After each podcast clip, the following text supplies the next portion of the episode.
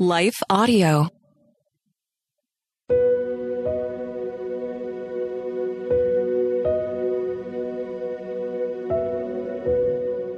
Hello. Thank you for listening to Your Daily Bible Verse, the podcast that examines one verse each day to learn more about God and His will for us.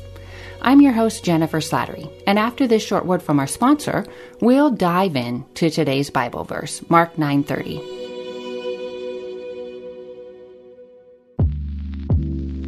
Did you know that the Salvation Army not only provides services to those in need, but we also produce a network of Christian podcasts you can listen to on your favorite podcast store? One of these shows, Words of Life, is a 15 minute weekly show featuring interviews, testimonies, Bible studies, and more. In April, we'll once again hear from author and pastor Natalie Runyon. She has created a new six week discipleship course for women to talk about community, women in leadership, accountability, and more.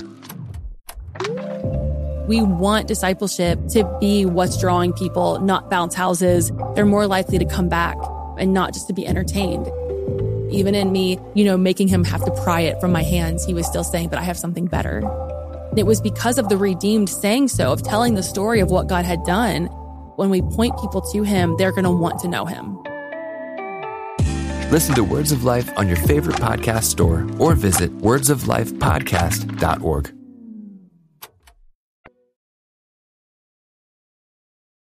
Today's Bible verse is Mark 9:30. They left that place and passed through Galilee. Jesus did not want anyone to know where they were. Today's verse and the passage surrounding it, it really challenged my inner beaver. That part of me that can get so caught up in the numerous chaotic situations exploding all around me, the part of me that can allow the ministry demands of today to overshadow the vision for tomorrow. I can forget that effective ministry and leadership isn't about getting everything done. Instead, it's about investing in others and doing my part to equip them for ministry. Jesus provided the perfect example for how to lead well and in a way that can lead to exponential multiplication and effectiveness. He was able to remain accessible to the masses, meeting the needs he encountered while remaining fully invested in training his disciples. He knew when to make himself available to large crowds and unexpected men and women seeking his help, but as today's verse indicates, he also knew when to quietly pull away in order to focus his time on the group of men he would one day leave to launch his church. I don't know about you, but that can be really hard for me. I can become so busy today that I forget to build into tomorrow. I forget to ensure that there will be others to fulfill my role, even go beyond it once I step down. I'm better able to do this, however, when I remain clear on my call and my mission, meaning, yes, today God is asking me to co host this podcast, but that's not my ultimate mission. My mission is to make disciples. And that's true for every Christ follower. Jesus told us in Matthew 28 19 to 20 to make disciples of all nations, baptizing them in the name of the Father, and of the Son, and of the Holy Spirit, and teaching them to obey everything He commanded them. Notice, he didn't say go make converts, although they would certainly need to do that. That is a prerequisite for discipleship, after all. But Jesus never intended for us to separate discipleship from evangelism. Notice also, Jesus told his followers to teach their disciples to obey everything he had commanded them. That's a lot of teaching. In other words, his disciples were to invest in others, a manageable few, in the same way in which he had invested in them. And he spent a lot of time with them. More than a one hour doctrinal 101 class held once a week for four weeks. He lived and served with them. He invited them close. He carved out time, even when that meant slipping away from the pressing needs of ministry in the moment in order to prepare them for greater impact tomorrow. His ultimate mission wasn't to feed the masses, although he did that, nor was it to heal the sick, although he did that as well. His ultimate mission was to advance God's kingdom and to save souls for generations.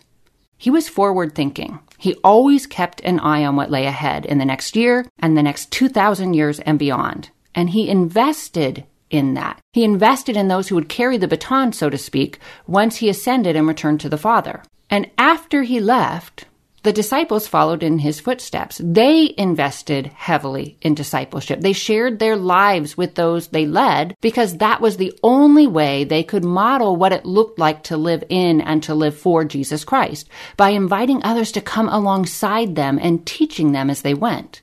That type of investment takes time, energy, intentionality, and focus.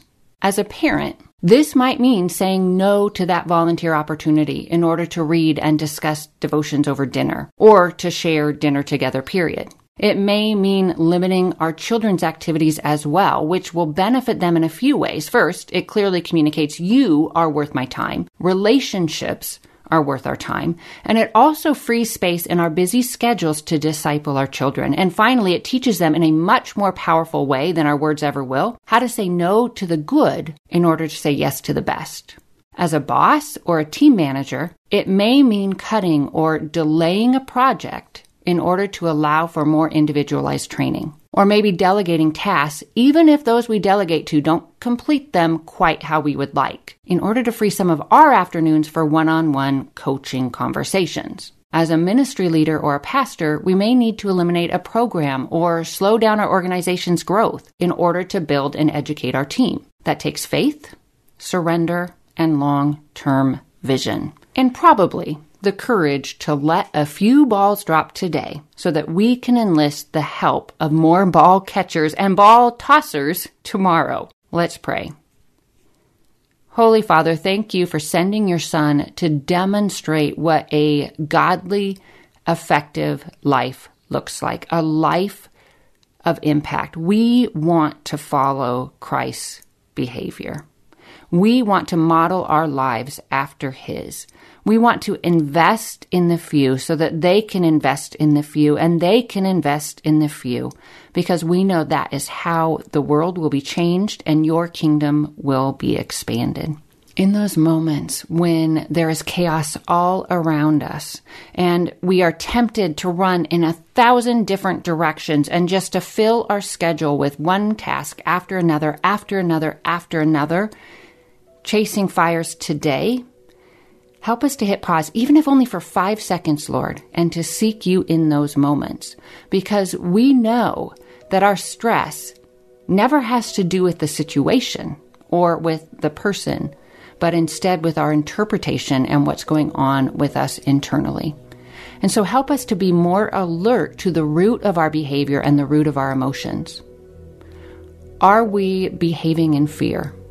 Do we not really believe that you will carry our organization or our ministry, that you have good plans for our children and that you will guide us towards how to best parent them towards those plans.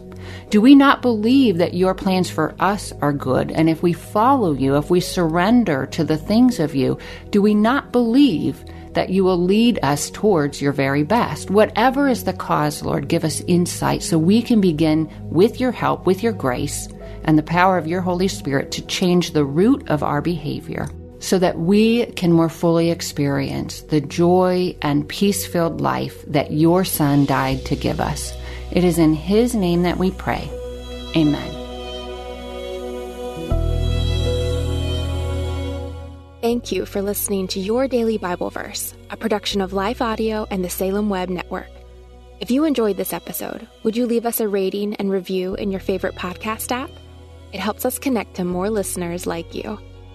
This episode was produced by Kelly Givens and Stephen Sanders, with executive oversight by Stephen McGarvey. We want to thank our wonderful hosts, Jennifer Slattery and Grace Fox.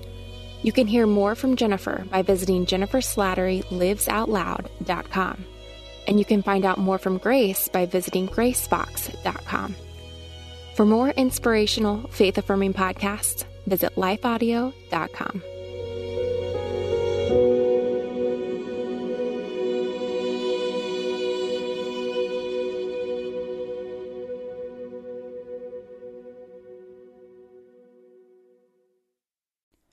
Christmas. For most kids, it's the most joyful time of the year. But this Christmas, 1.5 million children will spend the holiday separated from a parent because their mom or dad is behind bars.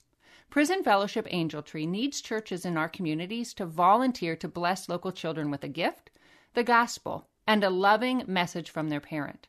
I believe this is an incredible opportunity for our listeners to share the love of Jesus this Christmas. Many of Prison Fellowship's partner churches continue ministry to local Angel Tree families after Christmas is over. Through this ongoing care, Prison Fellowship Angel Tree strengthens and encourages families every day. Angel Tree wouldn't be possible without the help of faithful volunteers. If you're ready to make an eternal impact in your community, please register today at angeltree.org backslash church. That's angeltree.org backslash church. Miracles are everywhere. Let our adventure begin!